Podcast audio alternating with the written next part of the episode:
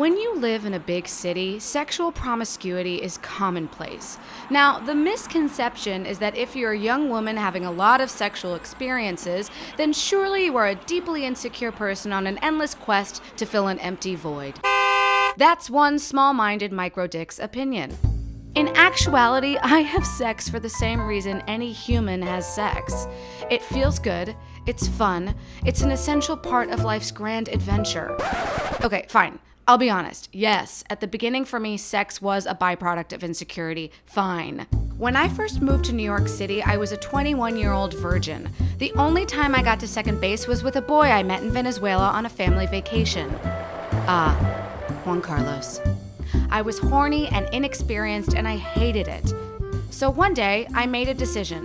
I'd get off my couch, turn off the Netflix, and dive headfirst into the world of sex.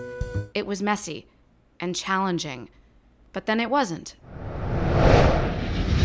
My friends and I lovingly refer to him as Big Dick Magician. At an impressive six foot six, he had the ability to fill a room, towering over the bar peasantry like a Jersey Shore Hercules. He had a genuine confidence, an actual salary, and eyebrows threaded to perfection by who I know was a very skilled Indian woman. We went on two dates before sleeping together, and Big Dick Magician paid for everything. It was the end of our second date at a sexy speakeasy in the meatpacking district. The kind of place where each drink was named after a different famous dead person, like the Mae West or the Fred Astaire. Before I could finish my Clark Gable, we were making out in a cab on the way back to my apartment. Cab makeouts are my favorite thing. It's one of the only times when a man is forced to prolong foreplay. In the back of a cab, kisses are wild and passionate. Torsos touch and clothes stay on. The second you walk into an apartment, it's full speed ahead. But in the back of a cab, it's smooth sailing on a lazy river. We got to my apartment and it was a fucking hilarious sight. Here he was, this tall demigod in my Polly Pocket sized living room. I can't quite remember what we talked about, but then again, I didn't realize how drunk I was until he literally whipped out his dick. It was huge.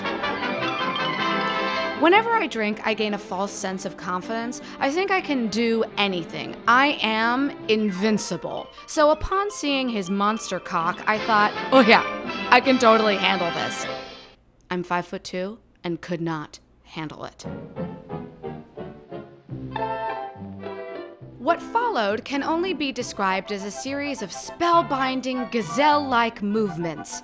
In a count of eight, his shoes and pants vanished. A condom magically appeared on his giant penis, and before you could say presto changeo, he was cutting me in half.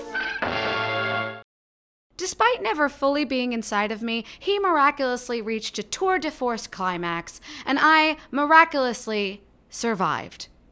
With a simple wave of the hand, he removed his condom and headed towards the bathroom in preparation for the grand finale. Five minutes later, I went to go grab some water and discovered that Big Dick Magician had disappeared. Fully vanished. In record time, this colossal man had put on his clothes, cleaned his mess, and left my apartment, never to be heard from or seen again. Now, had this been three years ago, I might have felt abandoned, cheated, ashamed, or any of those other feelings you're supposed to feel. But to be honest, I was so impressed. Think about it this guy gave me dinner and a show. He practiced safe sex and had his disappearing act nailed. I was able to take him for exactly what he was a big dick, and a magician.